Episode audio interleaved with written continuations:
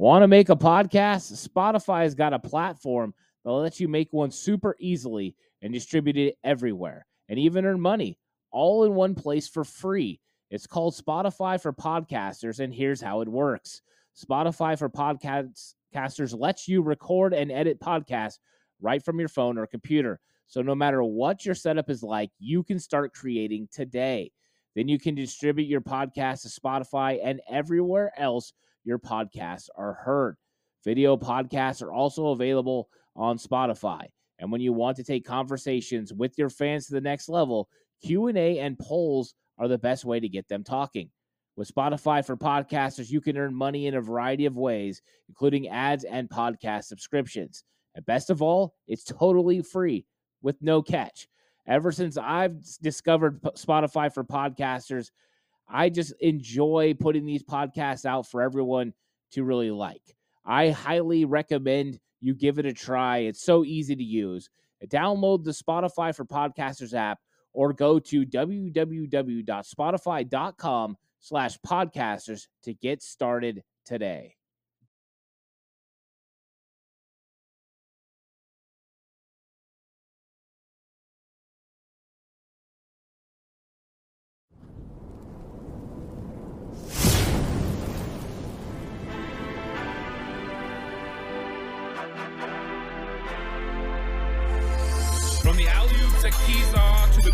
Days at the stick. From who's got it better than us to brick by brick.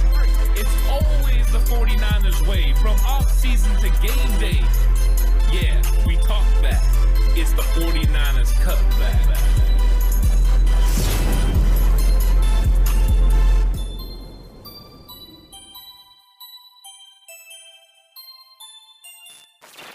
It's 49ers Cutback Podcast time. Welcome to the show. We're going to be talking about minicamp today. A lot of news coming out of Santa Clara, including Kyle Shanahan having some interesting comments about a bunch of players, including Dee Ford. Uh, yeah, uh, shocking comments about Dee Ford, actually, Ant. Uh, little surprised by what he dove into, what he divulged, what he sort of put out there in the ether, because uh, it's looking like not just all quiet on the westward front for, for Dee Ford, Ant, but uh, yeah possibly him riding off into the sunset away from San Francisco, not playing anymore, regardless of health and status. And we'll dive into that. But before we do that, hit the like button right now if you haven't already. Hit that subscribe button as well if you haven't done that, and that notification bell. That way you don't miss episodes when we're going live. You don't want to miss any more of this week because this is just day one of minicamp and we have a lot to talk about. Yeah, so sit back, grab something to drink, and throw on your Brock Purdy jersey and That's have a good time. That's all you can do. It's a glorious Brock Purdy jersey, and uh, it's absolutely phenomenal with the Brock Purdy jersey.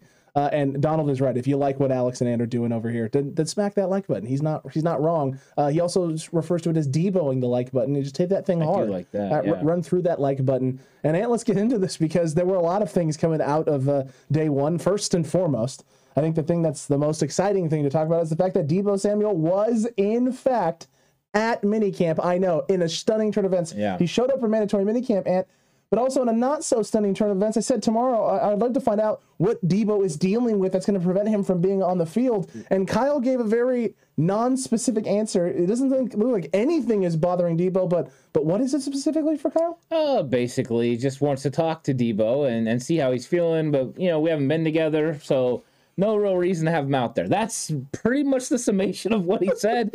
I'm not so sure it makes a lot of sense, but when it comes down to it, there is no real need for Deebo Samuel to be on the field for minicamp.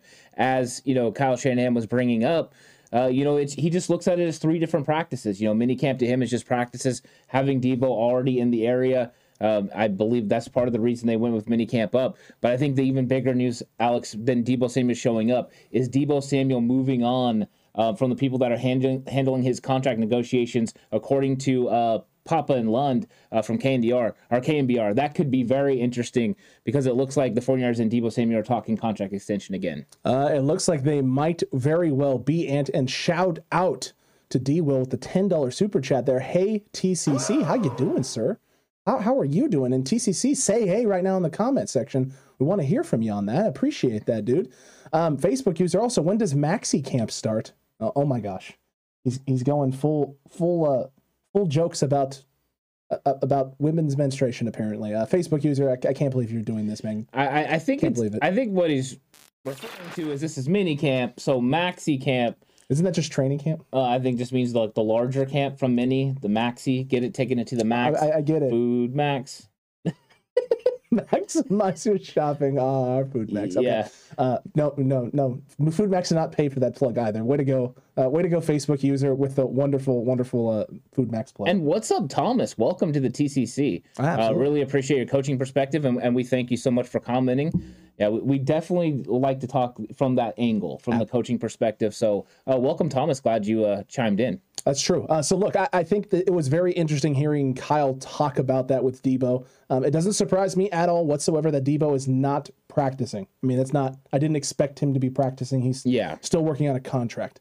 That being said, the fact that he's there, the fact that there is a change in management in terms of tactics, uh, new team negotiating contract for Deebo means there he is changing his approach. Uh, this isn't his team going to him and being like, "Hey, I think you need to remove us and bring somebody else." And this is Deebo saying, "Hey, you guys haven't done necessarily what I thought or expected you were going to do. Let's let's shift directions. Let's change the focus here and let's." Get back on the same page. It seems like him and Kyle are again getting themselves back to a better point. And look, there were the, the rumors circulating Kyle and Deebo running into each other at the Warriors game. Uh, Kyle starting to work his magic yet again with his players, Ant, and getting them back into the fold, back with this group, and getting things going in the right direction. Yeah, you know, and this is one of those things that it's it's a good sign that Deebo Samuel showed up. It's good faith. Uh, so I like the way he's handling his business. He's being an absolute professional. You know, and you see a player like DK Metcalf that is not showing up to mandatory mini camps. Uh, so I, I do think it's interesting the way that you know Deebo is going about his business, and I like it. And I'm hoping the 49ers are going to you know reward him and continue to work out this relationship because I do think they want this done. Now it was reported today, of course, that Deebo Samuel wants to be paid like a wide receiver, as he should, because that's a lot more money. And then second, to get uh, to go along with that is the fact that he would really like um, you know, to play more wide receiver and less running back, and for his reps to decrease there. And I really don't doubt that Kyle Shanahan wants the same exact thing. So I think they're going to be able to come to an agreement on all this. They're going to eventually get the contract done. But him showing up is definitely good faith and a good situation for the 49ers because everyone wanted to paint this as a, a soiled relationship. It's definitely not a soiled relationship, but a relationship that is not only going to work out in the long run, but could flourish. It's a relationship built on mutual trust. I like that. That's that's what it is. It's all about that mutual trust, and it, it seems to still be there, which is good news. And uh, in a shocking turn of events, and the Niners have taken care of their football players. So there's no reason for anyone to panic and believe that there's no mutual trust. There's no mutual respect that these guys don't like each other. No, they like each other. They are friends off the field, and when you're friends off the field like that, and it it, it seeps into your relationship, especially if you treat your friendship and your relationship off the field the same way you do on the field. It's going to translate into positive things. Yeah, and everyone's enjoying the jersey. Uh, Oh, so solid. Lou saying Worshing jersey. No, no, no. It's it's totally Brock Purdy. Yeah, it's totally Brock Purdy. Oh, actually, sorry, my bad. Leon O'Neal. Um, that's tomorrow. Oh, sorry, my bad. One day early. My bad. TCC. That's that's my fault. Brock Purdy today. Leon O'Neal tomorrow. Um, the remnants of Jalen Hurd after that. Uh, and then Thursday, Ant during the live Q and A, and la- last day of oh, actually that, that would be the next day after that. So it, it'll just be it'll be bouncing back and forth. It's fine. It, it's a it's a jersey of many players. Yeah, it could be. Could be. Um, the good news is, is, you know, when it comes down to mini camps, it, w- it was a good day overall for the 49ers. Uh, they talked a little bit about, you know, to some of the players. I got to hear some of the media conversations, you know, that went on. Trent Williams had some interesting things to say. Um, but really, when it comes down to it, Kyle Shanahan had a lot of interesting things to say about a bunch of different players on the team. Uh, but the things he was saying about Brandon Aiyuk and Jauan Jennings, about how they've stepped up and you know in, in being through their system for two years, and the separation that Jauan Jennings is being able to create, he says he actually creates more separation than any other receiver on the team, which I found interesting because it's a guy that wasn't thought to be able to do that coming out of college with a 4 7 speed. Uh, but he said he runs weird, but is able to get that separation. I thought that was pretty funny. And uh, that's a good sign for the 49ers because now they have a bunch of veterans in that room that can definitely handle what Kyle Shanahan throws at them. And if Jauan Jennings and Brian Aiyuk are about to ascend beyond what they were last year, look out because this uh, wide receiver crew's coming after you. and you don't need anybody else. I mean, those three have already shown that they can get the job done. They got it done. They got it done last year, and Jauan Jennings getting it done late in the season. Brandon Aiyuk turning it on late in the season. Uh, if we're going to get the best versions of them now for an 18 week season, and yes, you only playing 17 games, but if you're having the best version of them for 18 weeks in the regular season, this is problems. This is problems for the rest of the NFL. And it also takes the pressure off of guys like George Kittle. And you can utilize him now in different ways instead of maybe having to rely on him as a pass or catch or you know pass catcher, route runner, running certain types of routes, putting himself in dangerous spots in the middle of the field. Maybe you can utilize him more stretching the field, catching the ball outside the numbers where he can catch, get out of the bounds without having to take a beating as well. Yeah, I think you're right. You know, and I think we're going to kind of see the full way that Kyle Shanahan wants to see these guys now. True. Because I think he finally got a full array of wide receivers. Um, they're five strong when it comes to the wide receiver room. And then there's a bunch of questions about who could be six or whether the 49ers will even carry six. Uh, but the addition of Ray Ray McCloud and then also Danny Gray through the draft have been True. fantastic for this receiver room. Uh, Danny Gray, of course, did not practice, so that's you know a little bit of news. Danny Gray has been dealing with a hamstring, um, so he won't practice. They'll shut him down. I'm sure we won't see him again until training camp. But Kyle Shanahan did finally give the reason also that he moved minicamp up was he sees it as normal practice, and he liked he never uses all of the offseason workout days. Um, so more than likely, he's getting ready to wind this thing down. He goes off by how his players are doing, and apparently they're doing pretty well, uh, which is a good sign. And, and a good sign, and uh, again, not a surprising reason for Kyle to not for Kyle to do what he did in this scenario. We said this right last year. They they started this sort of trend of ending it a little bit earlier, giving these guys more rest time, preparing them, letting their bodies rest, recover and build and get prepared for the, the long grind of the new NFL season. Uh, looks like that's exactly what this is. So no shock, no surprise. Good on Kyle Shanahan for uh, getting ahead of this and sort of changing the mold in terms of how maybe some teams going forward will handle mini camps and, and preseason. Yeah, and hopefully Gary, hopefully you're doing all right. You know, I'm Agreed. catching some of the comments as they're coming through. Gary, best wishes go out to you um, with whatever you're going through. I didn't really catch it, but um, oh, he said it was low blood, uh, low la- uh, lack of red and gold in the blood. Oh, uh, yeah, and you do need to get back to those shorts. I I'm enjoying the shorts that Gary does. So if you guys want to know more about the draft picks or even the undrafted free agent, go check out True. some of the shorts that Gary's been doing. Uh, they've been getting some tread on the YouTube, so check them out. They've been absolutely phenomenal. You know, you don't yeah. want to miss those TCC and faithful. You just you just don't want to miss those. Uh, but look, Kyle Kyle also made some some interesting comments about Dee Ford, and, I really want to get into this because it, it, it, gives some mindset into where the front office and Kyle are in regards to Dee Ford. They aren't frustrated with Dee, but I think they are finally fed up with this situation with Dee and his health and where he's at. He made comments reg- regarding to and, and signifying that he has clearance from doctors. So doctors have said he's good to go for where he's at right now. The only thing that's really left is for him to pass a physical. And he said, even if that were to pass, he doesn't foresee him being on this roster. I don't think there is anything, anything Dee Ford can do to crack this D line, even if he clears a physical and is healthy to compete in training camp. I think the 49ers have made the moves that they've made, brought the pieces they brought in, brought in the, the Tomoko, Kemoko Turay of the world, right? Went after and got Drake Jackson so that they don't have to rely on Dee Ford at all. Yeah, I think they've decided now to go ahead and move on from Dee Ford.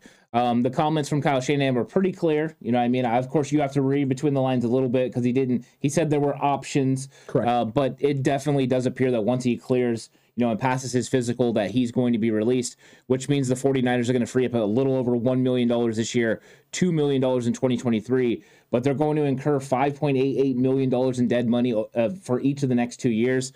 Um, so that's something the 49ers are definitely going to have to deal with. Uh, but the good news is, is that you know the 49ers are, have decided what they're going to do on the D line. They've insulated themselves in case this day came, and now we'll see where Dee Ford ends up going. It's unfortunate that it didn't work out because it's a guy with tremendous potential that in 2019, when he was on the field, made a lot of really big plays for the 49ers.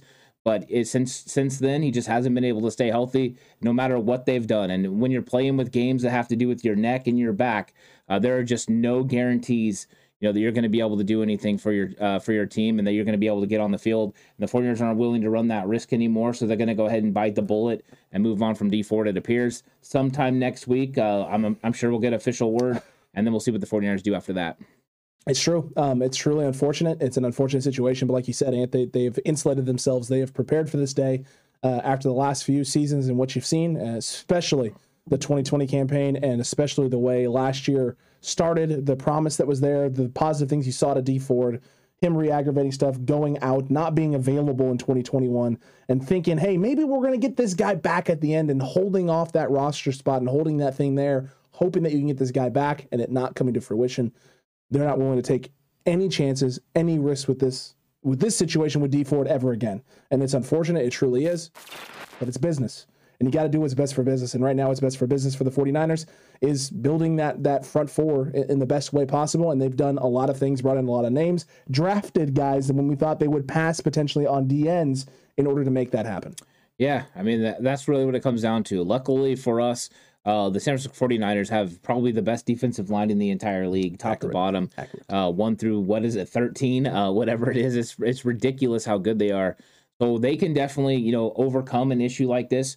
Uh, but when it comes down to it, you never want to lose great players. And so I'm sure the 49ers are somewhat heartbroken that it never worked out with Dee Ford, but they've definitely did a good job of making sure they have the guys that can go in and handle it. And this truly is going to be Samson Ebukam's you know job to go out, go in there and make sure he uh, makes things happen. Uh, the good news is Kemoko Turay is one heck of a speed rusher off the edge as well, and I'm sure I'm sure he'll get the situational pass rushes a lot on third down. Uh, very, very true. And uh, Kyle also made comments about Nick Bosa. That's always exciting, TCC faithful. Everyone loves hearing about Nick Bosa and Yeah. contract extensions and him being in San Francisco forever with his thunder-sized quads. Um, they absolutely love it. Kyle Shanahan loves it. He, he talked specifically about how huge his quads are. So, Kyle, thank you for pointing it out. And uh, for all you uh, Nick Bosa stands out there, nice quads. They're, they're, they're beautiful. Yeah, I mean Kyle's comments, you know, were mostly related to his Florida tan and his True. his uh, quad still being huge. True. Uh, but yeah, I mean Nick Bosa looks uh, phenomenal. It's a shocking, shocking development. And, you know, and last year he was coming off an ACL injury, so he's getting better. Um, this year he's gonna have a full offseason to be able to, you know, get hone his skills and be in good shape. So I look forward to seeing what he can do. Five, you know, 15 and a half sacks last year. Uh, I would. It, it's hard to say, but I would actually expect him to improve on those numbers. Agreed. And he's going to be going out there looking for 35 to 40 million dollars, and that's why some of the news was Kyle Shanahan talking about how uh, you know the 49ers brass and Nick Bosa's team have not discussed contract negotiations, and that in fact both are waiting. So that's something that's going to possibly get handled next offseason. We know that he will be under contract for the 49ers for year five. And Kyle Shanahan said, though, in his comments that he fully expects him to be a part of the 49ers organization for years to come. And I think that as well. So uh, maybe we can kind of table the conversations about Nick Bosa's uh, extension and just get excited about him being one heck of a football player and going out there and potentially going for 20 sacks this season. Let's do it. Let's get over 20. I, I would I would love a 22, 22 and a half, you know, 30, 37. I'm just kidding. Uh, 37. 20, 22 and a half sack season would be absolutely glorious for Nick Bosa. But look, I think this is the thing that we've been saying for some time. The Niners didn't need to do this right now with Nick Bosa. Yeah. It wasn't a necessity. It also kind of goes against how the 49ers have handled their key players, franchise players going into contract years or, or getting ready to go into contract years. They don't do this with two years left on the table. They do it with one. That's when they start hammering this thing out and trying to make it work. Uh, so the fact that they haven't talked about anything doesn't actually surprise me. Uh, it's more of the status quo in terms of how this front office handles their business. And in all honesty, knowing what Nick Bosa is going to command, knowing how good Nick Bosa is, what teams would be willing to pay him, whether he was injured or not. If he somehow got injured this year and the Niners like, we don't want to pay you $35 million, $30 million a year to, to be that guy because we don't know how often you're going to be available. There is a team out there desperate enough that's going to look at Nick Bosa and want to pay him that. So the Niners, there's no reason to rush on this. See what you can do, see what he does this year, see how healthy he stays, see what the cap actually goes up to, and then let's figure out between both sides what's best for everyone. Because even a Nick Bosa that's not 100% healthy, if he gets hurt or misses some time or whatever, knows that his leverage point in terms of asking for the top cream of the crop is hampered a little bit. Someone will still pay it. But guess what, Nick? You're not going to be in Super Bowl conversations. You're not going to be in playoff conversations. You'll be playing for a team that's a bottom barrel team, and your production could go down because of it. It could. Uh, one of the things I think he's doing though is he's betting on himself, and he Absolutely. sees Aaron Donald's contract that just came through, and some of these other edge rushers, you know, including Von Miller, that got an absolutely ridiculously huge contract, and he's going to go out there and try to get the similar thing from the 49ers after the season. So he's betting on himself, knowing that if his numbers go up, so does his paycheck. Uh, so I, I like that aggressiveness, and I think we're poised for a really big year from Nick Bosa. So when he goes out there and does his thing and dominates the way that he does he's going to get a huge amount of money. This is actually a bigger risk for the 49ers, I believe, than it is for Bosa when it comes to money, because by the end of the year, he might be worth $40 million. Who knows? true. Uh, that's how ridiculous the money is going up for edge rushers and wide receivers and and players. Uh, you know, they, they know the contracts are going up in future years, and they're looking to cash in on those things, and Bosa's going to be no different. But if he plays that motivated, where he considers this a contract year to go out and prove what he can do, uh, he's going to play at a high level. And the cool thing is, the 49ers always have in their back pocket that they can franchise tag him. So I think that that's one thing to remember. You can always franchise tag him if you get to his fifth year option and you still don't come to any resolution on his contract. Uh, agreed. You 100% can. That's probably what you should do in all honesty. If you can't make it work and you can't figure it out, that's the nice thing about uh, these situations. It sucks if you're a rookie, right? And you want to get paid big money and all this stuff, and you want long long term longevity in terms of stability with your paycheck and things of that nature. Um, it also sucks really bad if you get drafted by a horrible organization. Luckily for Nick Bosa, that is not the case. None of those things are the case. And the Niners are going to take care of this guy. They uh, they take care of their football players. That's what they do. Uh, Nick Bosa has been nothing nothing if not a team guy who has done everything possible to not only get back and be healthy and but be the best version of himself, snap in, snap out every day that he's been in San Francisco. So I'm excited to see what it looks like going into this season, like you said, with a full off season and a full year of health in the offseason to get ready for this next upcoming season and what that's going to translate into. Charvarius Ward, though, Ant, he's excited about QB1. He's yeah. excited about QB1. Trey Lance, Ant, because he came out and said it. He's QB1, so he's the face of the franchise. He's going to show the world this season, I think.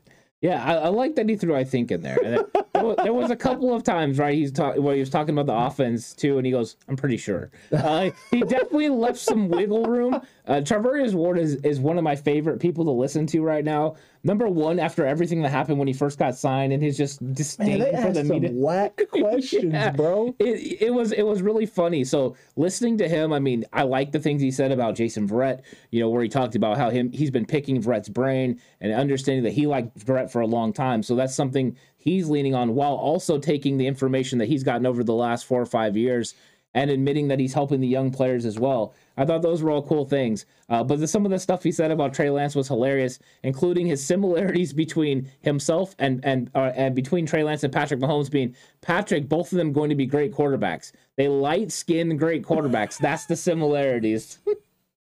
they light skinned great is the best part about that. yeah. It's not that that is a direct they light skinned great quarterbacks. And you know you know exactly how they light skinned great quarterbacks. Yeah, it was it was fantastic.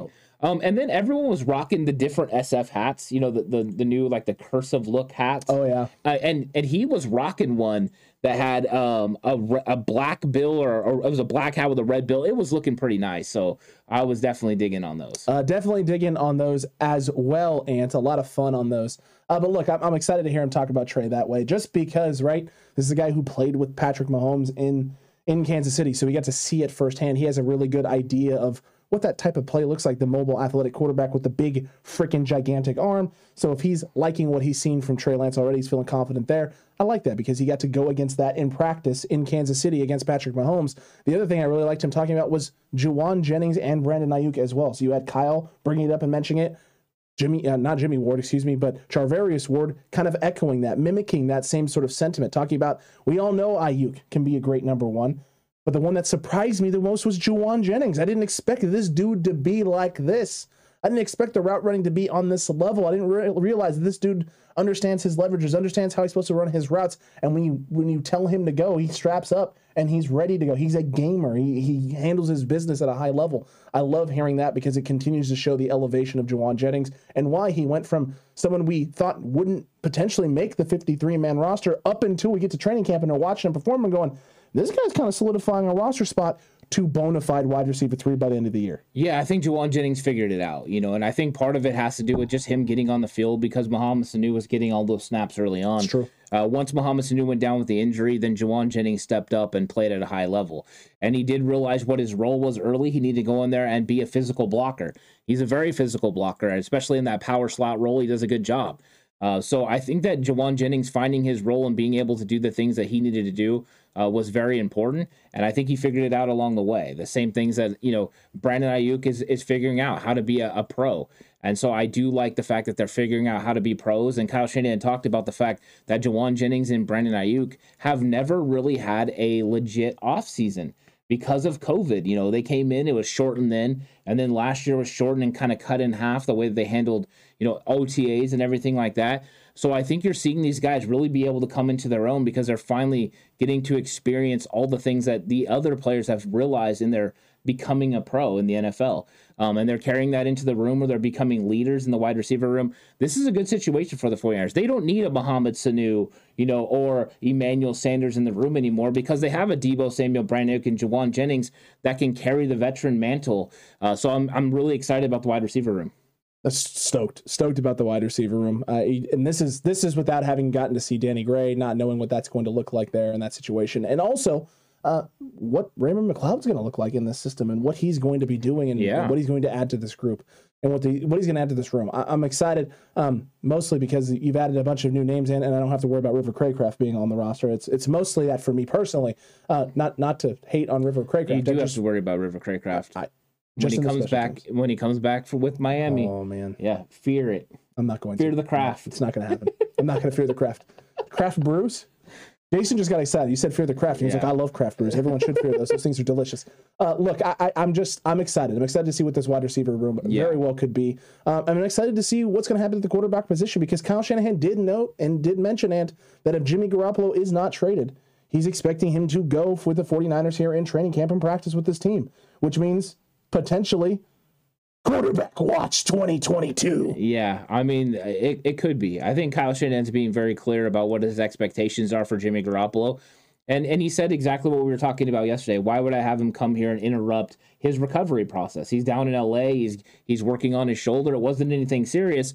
But if Jimmy Garoppolo is still on this football team and under contract, I expect him to be here for training camp. I think everyone would understand why you would want Jimmy Garoppolo to show up if he's going to be under contract, because in that situation, you have to prepare in case he's a part of your roster. Yep. Uh, so I think that they're putting forth a also a, a nice conversation to other teams that hey, Jimmy Garoppolo is still available for trade, but if you're not willing to trade him, trade for him, we're going to have him on our roster. We're willing to make that move, and I, I think that it's it's very clear what their intentions are. And we'll see if uh, Jimmy Garoppolo actually makes it to training camp, though. But uh, talk about some interesting conversations. If you go day one and all of a sudden Jimmy Garoppolo and Trey Lance are both taking reps, It will be very interesting. I imagine it's going to upset a lot of peeps, Ant. A lot of peeps in 49ers land are going to be upset about that if the time comes. But hey, uh, you got to play the hand that you're dealt, and you might be dealt the hand of Jimmy Garoppolo and Trey Lance needing to compete uh, in, in training camp for said quarterback job. And uh, in all honesty, if Jimmy's on this roster, that's exactly what I want. I don't want this job handed to Trey. I want Trey to earn this job because if he earns this job, then all questions are answered, and there's nothing else to talk about. And it's just time to see what this can become with Trey Lance at the helm. And if you have both those guys competing and he can't beat him out quite yet, I don't actually personally have any concerns. And I know that the Niners are sitting on an asset in Trey Lance, knowing that at any point in time, if Jimmy were to start the year off, in a crazy world where that were to happen, if Jimmy plays well, his value increases. He shows his shoulders healthy, and you can deal him midseason if Trey becomes ready. Yeah, you could. I, I think that's really dangerous. I Agreed really with you. because uh, just listening to what Trent Williams had to say about Jimmy Garoppolo and his absolute love for Jimmy Garoppolo as a person and a football player, uh, it puts a little bit of concern. A hundred percent, You know, man. for for how Trey Lance is going to be accepted. I think they all like Trey Lance, but Trey Lance is one of those guys. He's still an unproven commodity. Uh, where Jimmy Garoppolo has proven it to the veteran players. So I think it's one of those things that it's a dangerous game to play. I'm hoping that, to be honest with you, I am hoping that Jimmy Garoppolo is traded and moved before training camp, so that way Agreed. Trey Lance can come in and handle business without any distractions and without any of those unfair questions that he's going to get from the media, uh, because that's one of the things he shouldn't have to deal with, you know, as the starting quarterback of this team right now. But he would have to deal with those things. So I'm not I'm not sure that that's a good situation for him. But I don't know if you heard about Trent Williams talking about Trey Lance becoming a a leader and he was talking about the fact that Trey Lance doesn't have to become a leader or you know like that's that's not the expectation of a quarterback. He says does he have those qualities and is is he going to be a great leader? Yeah, but that's not an expectation because they have him. They have George Kittle, they have Fred Warner. It doesn't have to Um, be one. It doesn't have to be one. So they're letting it happen naturally and I really did like the the things that Trent Williams had to say. that's usually how it works, right? Like someone doesn't come in and you bring this guy in and go, here, here are the keys. This is your team. Now also lead said team without having done anything. Uh, that, that would be like a coach bringing in a freshman to a program that's got established starters and faces who have been through the ringer that have the respect of the team and being like, hi, guys who have been here three, four years. Uh, no, this kid right here, fresh face, newbie, just off the fresh off the bus. This is his first day here. This is his team now.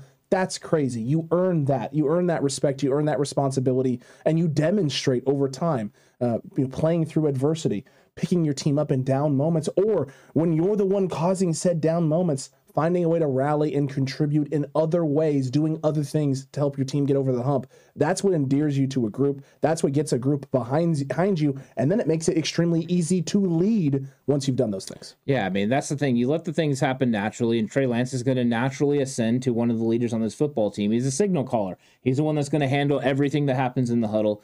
So I think you're just going to let this thing happen. And when it does, you know, Trey Lance is going to, you know, step to that next level. And Trey had some very interesting comments as well. True. Uh, whether it was about his motion, which he thinks is a, a big pile of doo doo that everyone keeps bringing it up, that it's not a big deal to him. You know, he said all your slow motion videos. Uh, he, he's not worried about that. All he's worried about is getting the ball quickly, getting it out on time, and also that it's as accurate as possible. And guess what? Those are the things he should worry, worry about. The other cool thing that I kind of mentioned to you was the fact that when he was in LA, he was talking about that's helping him become a better thrower of the football, working with all these specialty coaches such as John Beck and Quincy Avery. But when he's with the 49ers, he's working on becoming a better quarterback, including recognizing defenses, knowing where his receivers are going to be, and getting the ball out on schedule. So you're telling me that in the offseason, he works on skill sets that allow him to put the ball in the right spot. And during the season, he works on recognizing defenses so he can take the skill set he worked on the offseason and apply it to his team to be the best quarterback be, he can be. Yes. Oh, that's stunned. I'm, I'm stunned by this. Oh my God, it's like building blocks on building blocks. And it's Yeah. like you lay a foundation and then you build off that said foundation. Uh, Trey Trey saying that lets me know exactly everything. Well, it let me know, know something about Trey that I already knew, right? It kind of just reaffirms it. This kid is highly intelligent. He understands what it takes to develop and improve as a player, and he's working towards being the best player, best version of himself. He's not worried about all the other outside noise, which is wonderful to hear because it's going to continue. Trey Lance. Trey Lance, you are not going to escape the noise. The noise will follow you. Grant Cohn will try and bring the noise down on you. The noise on you. You don't want you don't want it, but Yeah. it's inescapable. And the fact that it's already not affecting him, he's not getting caught up in all of this other talk and nonsense is great to hear. And it also lets me know that this kid is his mindset is in the right spot, right? His eye is on the prize. And right now the prize is a Super Bowl, but for Trey Lance, he knows that he's not going to be the one winning said Super Bowl right now. That's not what's being asked of him. What's being asked of him is to become the best quarterback he can be for the 49ers, which means a little bit of the game managing and then blending the athleticism and all the incredible skill sets that he has with that cannon of a freaking arm, Ant, uh, blending that all together to give this team the best chance to get over the hump. Yeah, and with some of the phrasing of the things he said, including talking about, you know, kind of talking with Steve Young and going over some things, I like the way that he phrased things, understanding what the quarterback position means in San Francisco, that the scrutiny you're going to get on you, but always be yourself and you know, and just stay within yourself. And I, I think those are really cool things. You know that that is going to be nice for him to learn, and he's also going to a quarterback that understands that situation, taking over for a polarizing quarterback. And of course, Joe Montana was fantastic, but also a guy that is was kind of seen as a runner who wasn't much of a pocket presence. There was a lot of unknowns about Steve Young, um, so there's going to be some similarities that they can definitely come together on. And I think that that's going to be good for him, and he's always going to have somebody to lean on. But he also talked about his relationship with Brian Griese, and I think Griese's going about it the right way, um, asking him, you know, why you're here and why you're an NFL quarterback and those kind of things are good questions because they're being able to create on a more personal level. And I think that's how Brian Griese's approaching it, is attacking it from that level, building a really good relationship. And the fact that you have uh, Klay Kubiak, who was with you know Trey Lance on the scout team all last year, as far as coaching and stuff, uh, he feels comfortable with there. So there's one constant there, and then they bring in Gracie, who understands the situation of what happens to you on the field. Not just that, man, but that question. How many how many professional athletes are asked that question? Not in the sense of like, hey, you know, Ant wearing his Why Y a Tittle Tittle? jersey. There you go. Solid, David. solid. Um, but asking that question, a lot of a lot of top caliber ask athletes, you know, why are you know, how did you make it to the NFL? Like, how did you get here? There's not a why. That why question typically isn't asked because typically most guys look at it and go, why? Because um, this, I have these measurables, I do these things, I've demonstrated all of these things. Well, Trey Lance has nice, wonderful measurables, but he hasn't necessarily demonstrated over time. So being able to ask him that and allow him to self-reflect and look at, well, yeah, why did this team take this chance on me? You know, why am why am I in this position, having played Yeah. at a small school? Gives him that time to not only reflect and and and all of those things, but let him know that hey, there's also a sense of this too, where a lot of people are going to be asking you similar types of questions. They're going to be questioning, you know, why you were the third overall pick, why you deserve to be in this spot, and it's not necessarily the answer you give; it's what you can go out and do and show to just make them stop asking the question. Because at the end of the day, that's all you can really do if you're Trey Lance is go out, show it, prove it. There's no answers to the questions. There's no answers because the reality is right. Someone took you at that spot because they wanted to take you at that spot. They believed in your traits. They believed in your skill set. They believed in who you are as a person and who you are as a player and what you could become. The only answer to the question is doing it, actually physically doing it. There's no response that you can give that's going to make people feel one way or the other. People have made their determination on Trey Lance, and all that's left for him to do is go out and become whoever it is he's going to become. And I'm very confident that it's going to be absolutely incredible. It's just a matter of when does it all click? Yeah, I'm I'm really shocked that people have made a determination on who Trey Lance is because he hasn't even been given the opportunity to develop any of his True. you know abilities. Uh, he talked about it being an absolute uncomfortable situation last year. You know, where he imagine. said he said the media wanted to talk to him, and he said, you know, he didn't. It, what what do you want to talk about? He wasn't playing. You know, and I think that's one of the things that I saw from him was a, a definite comfort in dealing with the media. Last year, he was a happy go lucky, just excited to be here to talk to the media and was kind of enjoying it. You could tell it was more business now. Uh, Trey Lance is settling into his role, and his role is to be the starting quarterback of the 49ers, and he takes it serious. And uh, everything he was doing and the way that he was approaching the media, he's definitely polished and comfortable in, in what his expectations are for himself and what his expectations are being a starting quarterback in San Francisco. So I'm I'm excited about that. I think mentally he's one of the strongest guys you know there is on the team, and that's good because he's going to have to do that because right now the national media is coming after him. Uh, but if he has any bad bad games, those people that he was joking and laughing with today, um, they'll turn on him too because that's just how it happens. If you're, it's what have you done for me lately, league, and if you don't have a good moment every single moment, uh, they're going to come and get you. So I'm hoping some people will be patient with them. I'm going to try to give the the local media a little bit of of uh, leeway here and that they're going to be good for Trey Lance initially and let the let the kid develop because I think once they do, the kid's going to develop into a really really great player. Correct. Alvia says this is the type of quarterback that Kyle said could bail him out sometimes. Question mark? Yeah, I mean this is what you're looking for as a coach. You're looking for a guy who has shown the IQ and the intelligence that Trey Lance has has uh, has shown the the dedication to not only his craft but improving himself in in as many aspects of the game and at the quarterback position that he can that also has all of the tools that not every quarterback possesses. The athleticism the ability to escape the pocket the ability to be a tough physical runner who can take a beating and stand up when guys are getting hands on him and be able to break out of sacks and get out of the pocket. And then once does that he does that and uh, can launch the ball a quarter of a mile with that freaking cannon of an arm. Uh, that isn't a skill set that every quarterback has the capability of doing or even doing at a decently high level. Trey has already shown that the deep ball is one of his best skill sets already. So you take the thing he does great already, you add it into what you're expecting your quarterback to do, and you hope that he can blend, right? His skill sets and the thing he does great with what you expect out of your quarterback right now, which is tempo, being able to get the ball out on time, distribute the ball accordingly to the right spots when you're calling right the right plays against certain coverages. Uh, and then when things break down, it's not a sack. It's not, you know, uh, an incomplete pass. It's not a throwaway. It's a scramble, create, buy some time, let your receivers be athletes in space, uh, and, make plays, huge plays. Yeah, I, I, think so. And you know that that exact comment is what Kyle Shanahan was talking about about escaping. You know, and, and when plays break down, making something happen down the field. But I would argue that some aspects of Trey Lance and the way that he plays quarterback are actually better for Kyle Shanahan's system than Jimmy Garoppolo's. One of those is which is playing from under center. I think Trey Lance does it at a very high level. He did it really well in college, and I think I've seen it translate pretty well to the NFL. Jimmy Garoppolo proven over the last couple years, especially this last year, that he's more comfortable in the shotgun. Uh, he feels better being able to read the defense from that situation, not going through drops, uh, but then being able to get rid of the ball with the ridiculously quick release that he has.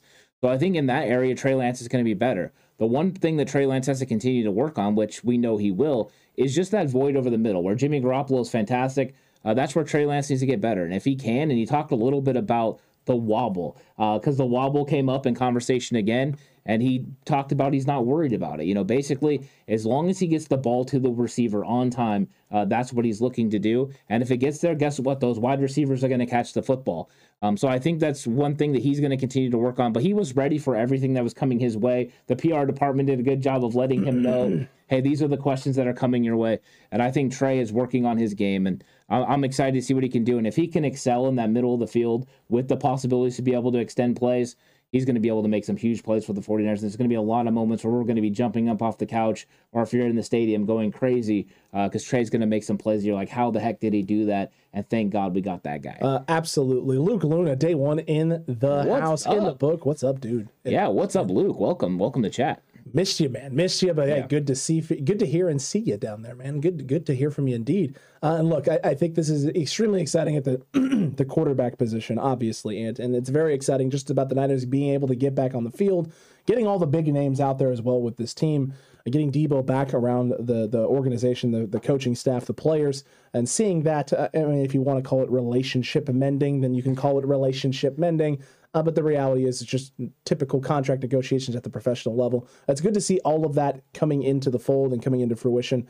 Uh, and what I'm really excited about also is what's going to be happening at the center position because Kyle talked a little bit about Jake Brendel and and how yeah. well he's looked and you know how he's exceeded expectations in terms of how he how he's been and, and all that fun stuff. But to hear Trent Williams talk about Brendel, but also talk about Daniel Brunskill and the level of IQ that that man possesses makes me think that we have a big center controversy or battle at least brewing here for training camp. Yeah, when Kyle Shanahan was talking about Brendel, he brought up Brunskill. Um, but he also said that there's some young guys too that are going to be in the mix for that. Uh, and the media didn't stop there, so I give them a lot of uh, a lot of applause for what they did. Is they asked about potentially bringing in a veteran center. And he said, Yeah, we've talked about it. We've looked at all avenues. We're looking at bringing from anyone from a starter all the way to the back end of the depth. Um, we're always looking to improve this team. And I thought he did a really good job of kind of skirting around the issue that potentially JC Tretter could be an option. Uh, Mr. Corey went in chat earlier and said JC Tretter is going to be the day one starter. Confirmed. Um, I think that there's, when it comes to Brendel, the conversation coming from it and the things that they were talking about, Brendel coming from Miami because of Chris Foerster.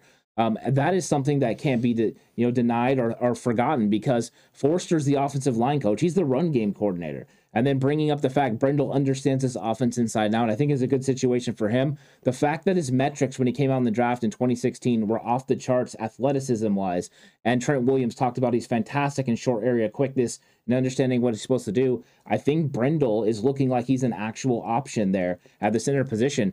So we'll see what happens and see if any of these young guys are able to get any snaps. But right now, I think from what Kyle Shanahan and, you know and Trent Williams had to say, Jake Brendel seems to be the leader in the clubhouse with his relationship with Chris Foerster, followed by Daniel Brunskill, and then some of the young guys. That's true, and I think uh, I, I, think that that's fair. I think uh, once we see Daniel Brunskill healthy, we'll get a better idea of what the plan actually is for San Francisco.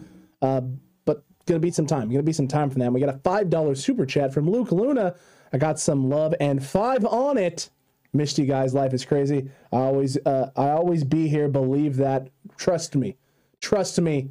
I believe that. Yeah, thanks, Luke. We really appreciate the five dollar super chat. It means a lot. And welcome back. It has been a while. I've, missed Luke in chat, Absolutely. so thanks so much for coming through with that. And uh, look forward to the conversations we're going to have here in the in the future with Luke and I think it's going to be fun. Yeah, look, I took a little break. Luke took a little break, and now the band's back together again. Welcome. Back to, better than better than better ever. than ever. Tio yeah. dancing for you up there on the screen because he is just as excited. He wants us to get our popcorn ready for you in chat, Luke. So we're we're doing that. Uh, no, it, it, was definitely interesting though hearing Kyle talk about that, bringing it up. Hearing Trent talk about that, bringing it up. It was also interesting hearing Trent talk about the fact that he doesn't believe he should have played in said NFC Championship game. Looking back on it now, he thinks that Colton McKivitz with two healthy legs was a better option than Trent at the end of the season. Some high praise for Colton McKivitz, and and again showing how close this room is. This is a tight knit group that showed up for Trent's documentary last year as well. They're they're very tight and and with one another, support supporting one another. Um, does that make you think that maybe there's anything there with Colton McKivitz being able to compete for a job on this offensive line somewhere? I, I think Cole McKivitz is one of those guys that definitely respect in the in the room, and I think Mr. Corey is going to could end up paying both of our mortgages, which would be awesome. That would be great. Um, so for a month at least. That would be things. So thanks, Mr. Corey, for that, and go Jake Brendel. Um, I, I need a Brendel jersey at this point. Mr. Uh, Mr. Corey, I understand something. You have put this into chat, and and I am agreeing to this, especially since there's nothing on my end if it's not There Jake. Brendel. So um, I will 100% be holding you to that. yeah, uh, I, I love that chat. By the way, that was that was fantastic. Was sweet. You know, and, and Trent Williams talking about that. I'm sure that's a nod to you know Colt McKivitz the way that he said it because Trent Williams is one of those guys. But I think it's another thing where it's a guy beating himself up and thinking that he didn't play up to potential. And anyone that's lost a big championship game knows you. All you go back and you look at these situations and you're like, man, what could I have done better? And I think Trent Williams is looking and saying, hey, I wasn't healthy enough to help my football team win. And I think he's taking some of that blame on. Uh, but that's also what a leadership leader does. Uh, they take some of the blame on. They go, hey, this was me. This wasn't you. Uh, and he's going to live with that. So I'm excited about Wow, you know that that, was impressive. potential of what could happen. And who knows what just happened with Alex. But hopefully there's no injury. Well, hey, uh, no injury and uh, bottom of the seat did not come up through into my booty hole, so we're all good there. 499 super chat from David Campbell. My YouTube channel membership got hosed up, so here is a super chat instead. Thanks for everything, guys. David, thank you. We Yeah, appreciate yeah. Thanks, David. Really appreciate it. Hey, David. you- YouTube, what are you doing? yeah, What's going on? I know. And David's one of the great ones too. He is. Yeah. How could you do that to him? What's wrong with you, YouTube? Get get get, get your mind right. Get, get get it together. Get it together over there. Get get all your stuff in a bag and then get it together, YouTube, please. That's right. Um, look, I, I think it's it's extremely telling that Trey Lance, uh, not Trey Lance, excuse me, but Trent Williams is, is saying the things that he's saying. I think it's extremely telling of where this O line is and maybe what the coaching staff is feeling about this O line. Because if Trent's feeling that way, the coaching staff is probably feeling a very similar way about how talented this group is, and maybe there's not as much to worry about as people are talking about. I will tell you what, Ed, getting to see some video of Aaron Banks, my oh my, does he look large, in charge, and moving? I did not see that level of movement from Aaron Banks the last season that I'm seeing right now out of him. Yeah, Aaron Banks looks absolutely fantastic. Not only does he look like a, a complete monster, uh, sta- even standing next to Trent Williams, He looked big. He looked huge, but he was moving. You're right. He was moving at a high level. He looks really good. Trent Williams talked about him losing 20 pounds, but we know he's still 330 pounds. So really, all he did was chisel off 20 pounds of fat and then replace that with nice lean muscle that he's going to be able to go out there and handle business with. I'm very much looking forward to what he can do on that left side next to Trent Williams. And we know Trent Williams is going to do everything he can to get Aaron Banks in the right positions. But Aaron Banks will be the starting left guard, barring anything happening on, on opening day. And I think that's at least cool that we have one answer to this offensive line question because there's still some more in other places.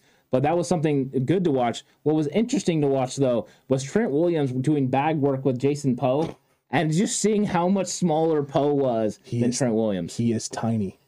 He is tiny. Well, he's not really tiny, right? He's 6'1", 300 pounds. no, he's not tiny, but he is tiny standing next to Trent Williams. oh my gosh, he is tiny standing next to Trent Williams. oh, I, uh, Mr. Corey says y'all missed earlier where I said Banks was making the Pro Bowl with Lance. Oh, he did say that. He did. I remember. I remember Mr. Corey saying that. Um, look, I'm not. That's that's a bit. That's bold, Mr. Corey. It's, what, I like really, bold. It's really bold. I do too. I'm not going to go there. I'm not. I'm not with you there. Uh, uh, if he is just a starter who plays solid snaps this year and, and is consistent and is in the conversation for like Pro Bowl or like most improved player of the year or something, then like like I'm I'm to the moon, to the moon excitement. I think I want to watch training camp because if I see training camp, I'll and I'll have an understanding of where he's at physically. Um, you know how he's able to move inside the offense, how he's moving with the other guys. I think right now with OTAs, you don't see enough in the film. Uh, so being there and physically being able to see it, I would love for that to happen. So, Mr. Corey, if we get to the end of July, I might jump on board with you Could. and potentially say he's going to make the Pro Bowl. Uh, but I want to see him in past sets. I want to see him doing some of the things that he hasn't done yet.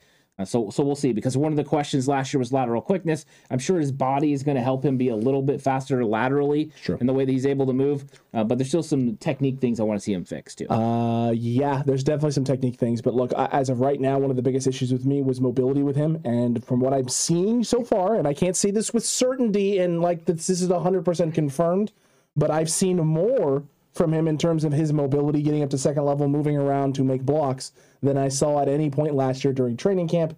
And I now am excited about his development. Last year, I was not willing to go anywhere with the Daniel Brunskill, Aaron Banks debate in Yeah. terms of if he could start. Right now, I feel very confident that he can start on one side of the line opposite of a Daniel Brunskill, and that's saying a lot because last year I wasn't there. Yeah, I mean, right now, right, if, if Daniel Brunskill stays at guard, uh, you've you've pretty much got four of the five spots figured out because Mhm. Banks will be that left guard taking over from Tomlinson. It's a tall order, but the questions then would just revolve around the center position. If Jaylon Moore steps into that guard spot, then it frees up Daniel Brunskill. Uh, but listening to the things that Trent Williams said about Daniel Brunskill and how smart he is and how he understands every single part of the offense and how you know talking to him is like talking to a coach.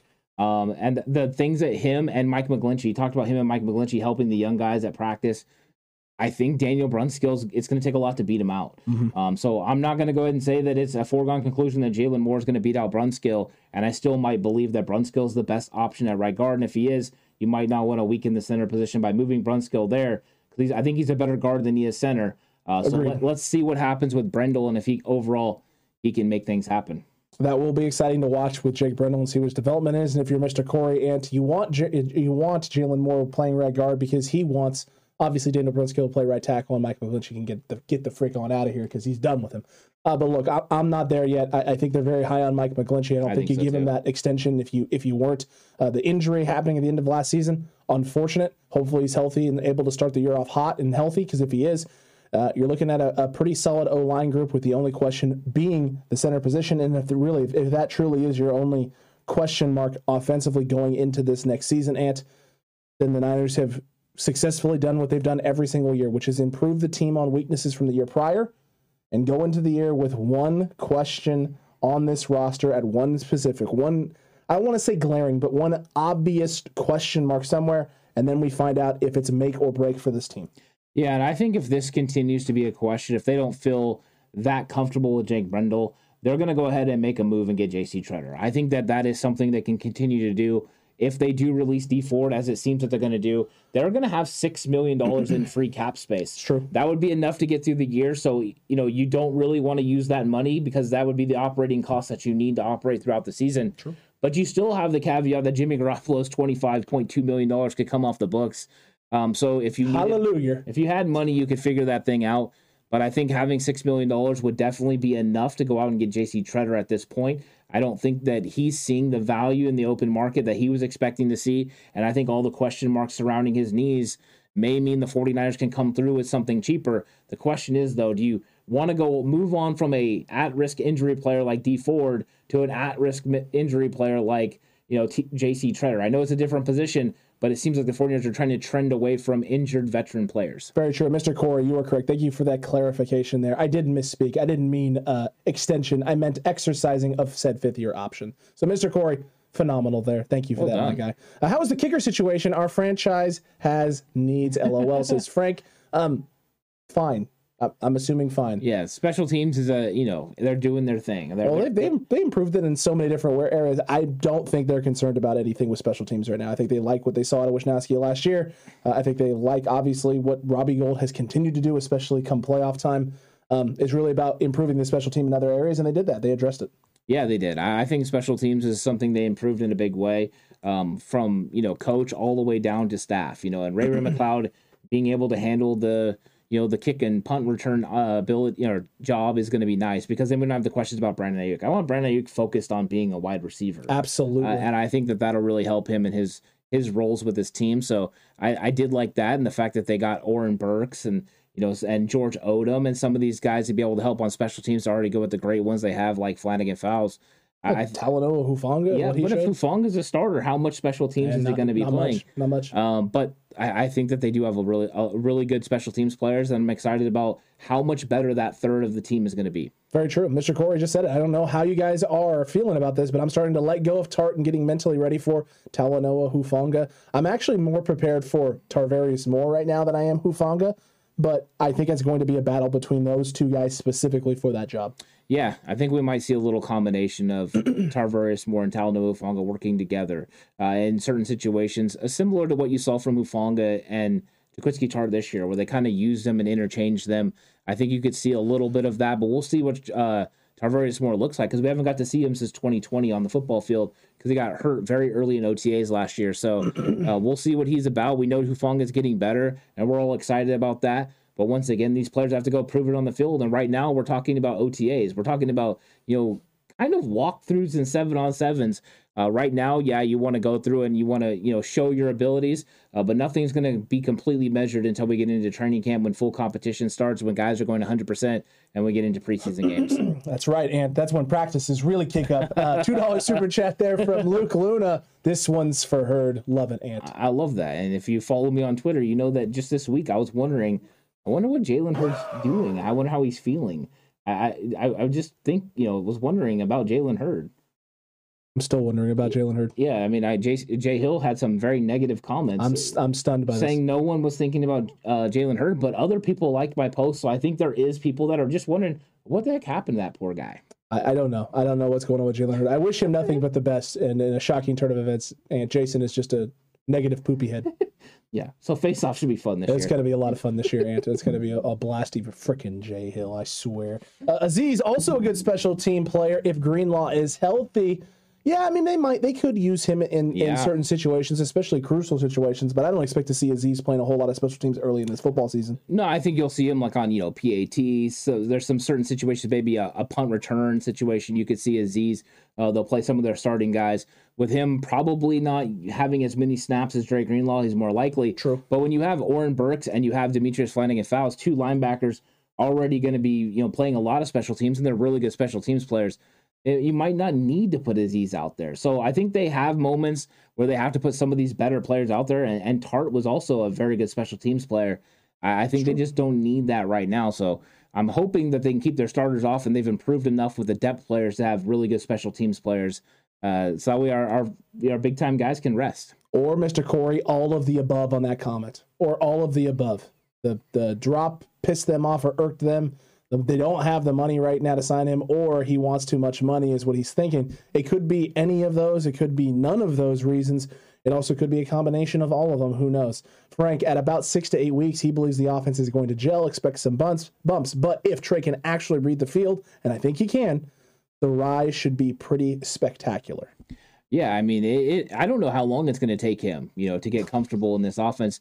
But one thing I do know is that they're they got a, a really nice, easy start of their schedule, including. Chicago.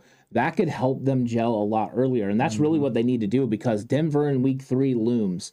Uh, so they need to go ahead and win those first two games, and that'll put them in a better situation. Uh, so I'm I'm excited about potentially, you know, this offense gelling. I just don't know how long it's going to take. To me, it's not like six to eight weeks. It could be a lot earlier, depending on how Trey Lance starts to work with these guys. The good news is he's already worked with Deebo. He's already worked with Brandon and Jauan Jennings. So it's just getting used to the two young guys. Oh, and Raymond McCloud. sorry. That's that's true. There- look, there's gonna be there's gonna be a learning curve. The question is is you know how much can you overcome? How much can you climb? How much can Trey, um, you know, go above and beyond what we saw from last season to, to elevate his game and and to show that he can be that guy consistently week in week out for for 17 weeks. I mean that's that's the reality. We haven't seen that. Um, he hasn't done that. He hasn't had to do that once in his playing career. 17 weeks at the the highest possible level that he's ever experienced. Um, this is a test. I mean, it, this is essentially this is a theory, a 49ers theory in terms of them actually testing this out. Is Trey Lance the option? Is he the guy? Is he the solution to the problems? Is he a guy that can elevate your offense and take it to another level?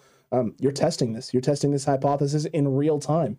There's going to be some good tests that result in wonderful, amazing things, and there's going to be some times where people are sitting there going, "What in the world is happening? No, this this cannot be." Um, again, tamp- taper expectations a little bit. Don't don't start going crazy. You know, thirty nine hundred passing yards, seven hundred rushing yards. Like let's not let's not go. Let's not go. What is a Draft network. Let's not go draft Yeah. network with this. Okay, like let's just keep this thing down. If he is putting up numbers like the thirty nine hundred yards passing, just the passing numbers like that, Jimmy Garoppolo type numbers, then the 49ers offense is already going to be in a very very good spot. There's not a whole lot more that he needs to do other than not turn the ball over as much. If he doesn't turn the ball over as much and puts up very similar passing yards this year alone, Ant, it's going to translate to, to success for San Francisco. Yeah, I think if he if they can it, it- get the run game going and make him feel confident, be able to hit play action pass, get him outside the pocket, uh, and then I think run a little bit of RPO and read option just to keep people honest. I think that Trey Lance is going to have some windows to be able to deliver the football on time.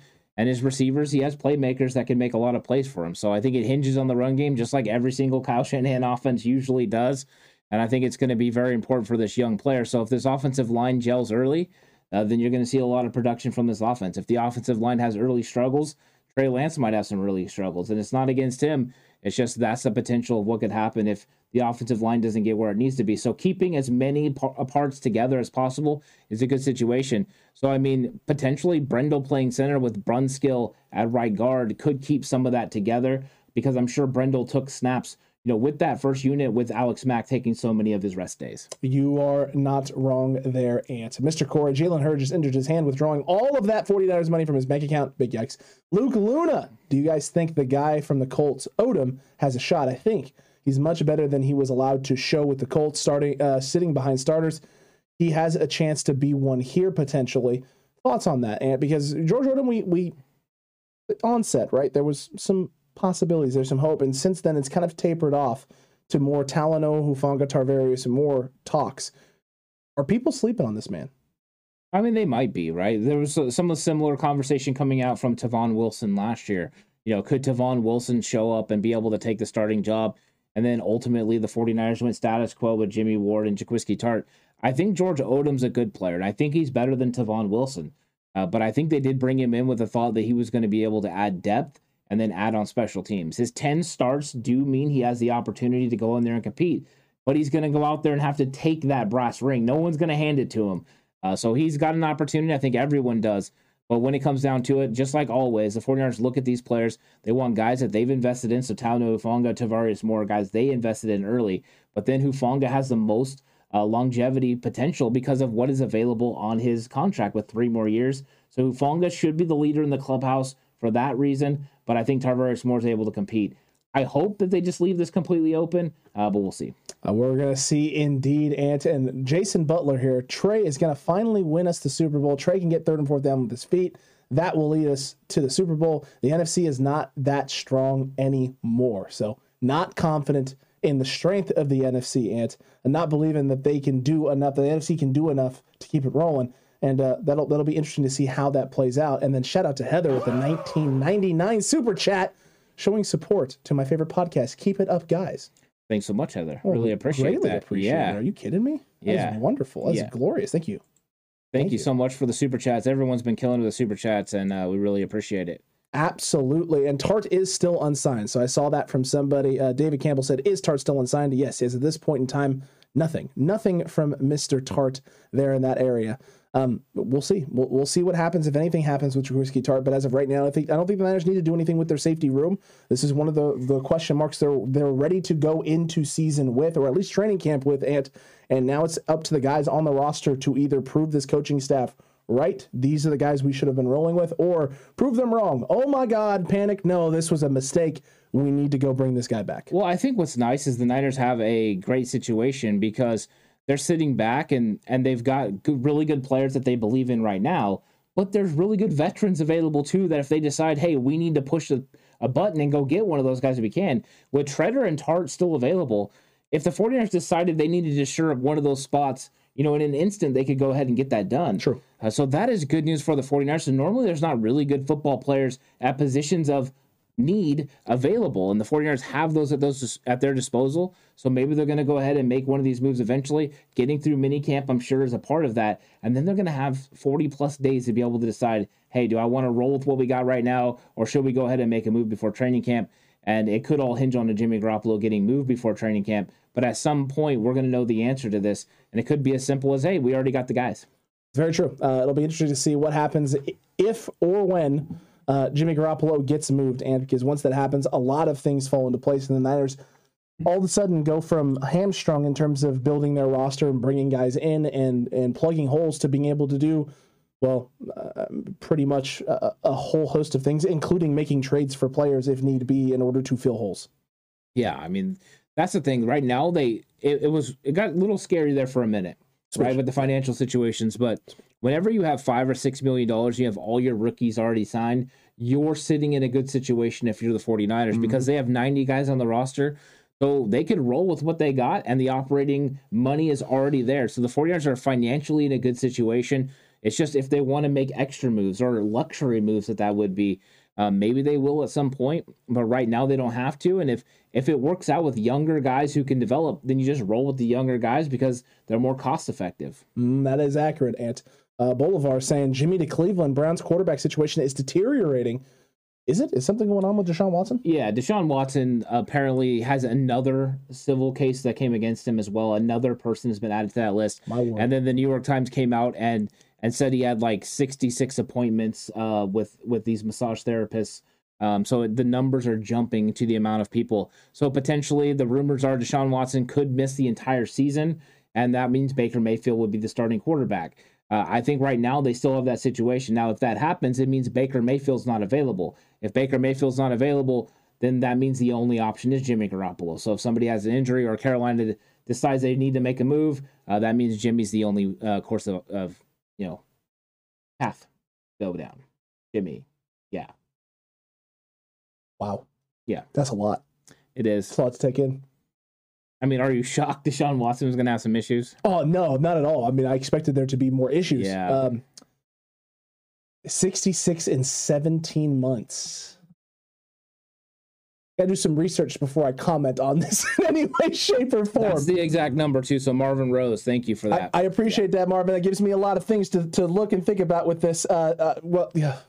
Well, Deshaun, uh, I, I got nothing for you right now, my guy. Uh, uh, not looking good for you. I'll just say that. Uh, Brad Jones, though, Chapman and Breezy said a little earlier today during the John Wayne show over. Oh, yeah, the on- John Wayne show, yeah. on on the Breezy Entertainment Network and on John Chapman's YouTube channel. Uh, so if you're ever looking for additional 49ers content, that's two solid places to go look. And, it is. uh, it seems none of the coaches are worried about the O line. We've been hinting at this. We've been saying this for a while. I know fans felt that way. I know a lot of talking heads felt that way. I, I don't know. I don't know if I felt that way because I'm sitting there going, maybe the the coaching staff knows something we don't. They feel confident about their development and they've seen enough or seen something that makes them go, yeah, we have the pieces and the and the horses in house already. I've often believed that the coaching staff was very happy with Daniel Brunskill, so that didn't surprise me.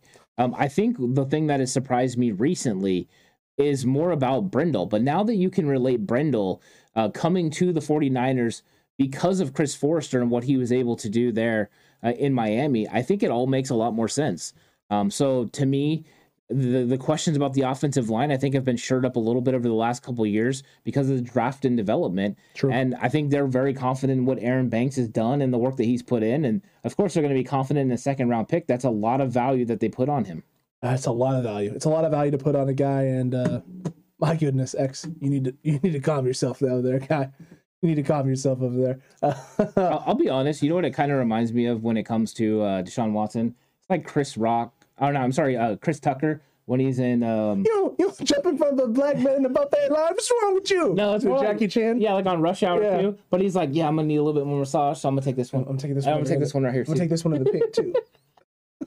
That's what I think about. I messed up my neck and my back. So I'm gonna take it, I'm gonna take her over there too.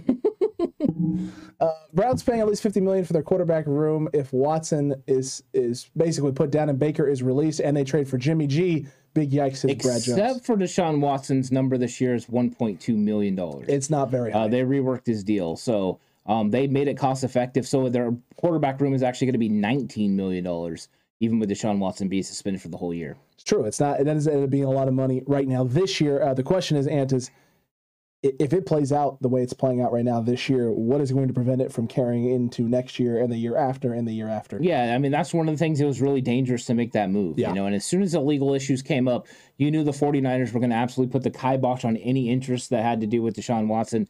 They needed to move on, and that's why they went ahead and and turned the page and moved right to Trey Lance, an upstanding you know player who everyone respects in his college, um, and they felt really conf- confident with him as a young man. So I understand why they went that way, and now now Trey Lance is a guy, and I'm I'm glad that we don't have to talk about Deshaun Watson and the suspension you know looming over the 49ers season because dang it would derail What a distraction that Yeah. would be.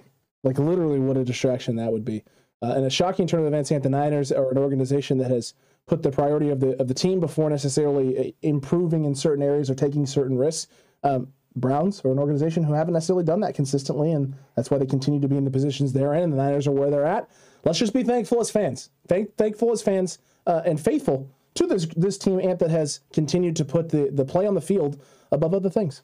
Yeah, I mean, the right the closest thing I think they learned their lesson when you know they they had the guys that they had early on that drafted that didn't Oh, yeah. out, you know, and so Reuben Foster was you know a big black eye for John Lynch, and John Lynch carries himself as one of those guys you know that's above reproach, and then you have in a situation like that, and he didn't like it, um, so he's done a really good job of making sure they get high character guys who love football. And that's how you build a roster. And I like the, what they're doing right now. And um, so I'm really happy to have Trey Lance as the quarterback. I'd be really happy with Jimmy Garoppolo. I, wa- I was really happy with Jimmy Garoppolo.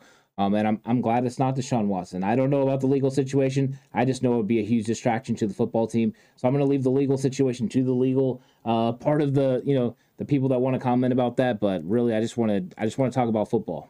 Uh, very true, Ant. Uh, focusing on the football. Brad Jones, would you be worried if Baker ends up in Seattle? No, no. I, I mean, please do. I, I, think that Nick Bosa will take that personally. Uh, there's more flags to be able to be waved in in Seattle as well. Lots of flag. Uh, yeah, that, that's one thing that I don't worry about is I don't worry about Baker Mayfield in Seattle. I don't, to be honest, right now, besides Russell Wilson, I don't worry about any quarterback that could potentially play for Seattle. Uh, that's very true, and we don't have to worry about Russell Wilson playing in Seattle, just in Denver. Not anymore. That son of a gun. NFL, how could you? How could you do that this year to us? How could you? Yeah. This year of all years. I mean, the good news is, White, right? His receiver core uh, is a little bit different than what he had in Seattle. Very true. So we'll, we'll see we'll see how they mesh, and it could be early on in the season. You know, uh, week three is still early. They they're going to be trying to work out their offense as well. Um, so sure. we'll we'll see what happens. Trey Lance and working out with, with things with his receiver and Russell Wilson uh, with his guys. Uh, very true, and in a different style run game as well for them in, in Denver than in Seattle. So some some other things going on there. Look, it's going to be a lot of fun no matter what happens with the San Francisco 49ers this year and with the season, what's going to be happening, what's going to be going on. And day two of minicamp is going to give us a lot more, hopefully, insights into what's happening, who's developing, who's standing out, who's impressing. I'm looking forward to all of the media comments tomorrow, and I'm also looking forward to hearing from DeMeco Ryans and special teams special teams coordinator, Mr. Mr. Brian Schneider. Yeah, that'll be good. I'm, I'm interested to hear what DeMeco has to say about some of the players uh, because we've heard little tidbits on Deommodore Lenoir and Ambry Thomas, and there's still questions about the 49ers nickel corner situation. Mm-hmm. Um, I'm wondering if we're going to get any, any, information out of DeMeco on that thing. Um, but really, when it comes down to it, we're going to see a little bit more of this uh, defensive line getting after it, which is always fun to watch, and Chris Kocurek and – uh, just you know more reasons to talk about football because every single day we get through mini camp it means we get we inch closer and closer to training camp. That's kind of where i want to be. Let's let's get to training camp. Let's get to football because uh, then it's it's all about the season. It's all about what's going to happen on the field. Well then as coaches right this is the fun part. You get to evaluate practices yeah. talk about you know development installs what they're doing why they're doing it this way uh, what does it mean?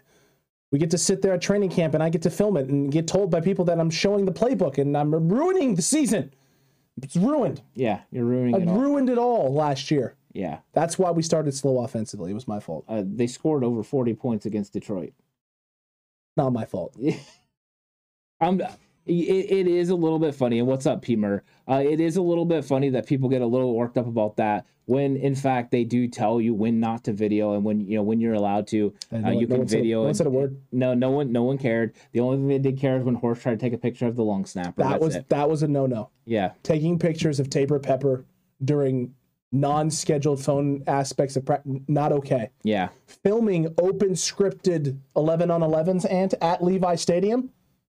Okay, all good. Yeah, but in shocking development, Horse likes to go slightly offside. It's just I'm stunned. I'm stunned. And if you enjoy going slightly offsides or watching someone go slightly offsides, you should hop on over to Patreon, in which you can watch Ant and Horst go slightly offsides. Ant, maybe not as much, uh, but Horst definitely definitely flirting with that that uh, that line of scrimmage. Ant. Yeah, we we've been having a lot of fun. We're three episodes in, uh, so if you have Patreon or you've been a channel member, I've been putting it out for channel members as well.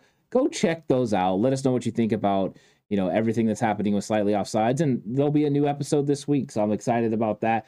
Who knows where horse is going to want to go uh, and the slightly offsides. It should be a lot of fun. It's going to be a blast. Make sure you're here for that. Become a channel member right here on YouTube or join us over on Patreon in order to see that. Or if you don't want to have to, that's that's a okay. Just subscribe. It's yeah. free. You can be right here. You get all this content here. You can find us over on Spotify. You can find us on Apple Podcasts, iHeartRadio, a lot of other places as well. So you're on the road. You don't necessarily maybe have access to YouTube maybe you just pop in Spotify, you take a listen to us in a gander over there, and uh, all the 49ers content you could ever want right here on the 49ers Cutback Ant. I'm stunned. Yeah, they can even catch Hit or Miss. There's going to be a new episode of Hit or Miss. Episode one went up on Patreon last week, and episode two uh, is is bringing the heat this week. So I'm excited about that one.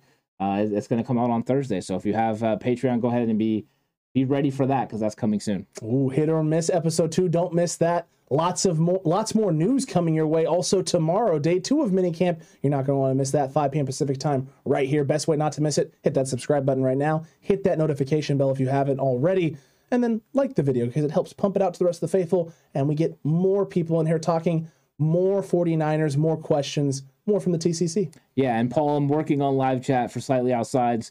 Uh, we'll get that to you pretty soon. So I don't know if it'll be this week, uh, but if it's not this week, we'll get it to you pretty soon. It'll be taken care of. Don't you worry about it. TCC, we'll catch you on the next one. And until that time, stay safe. Remember the right way Is always the 49ers way.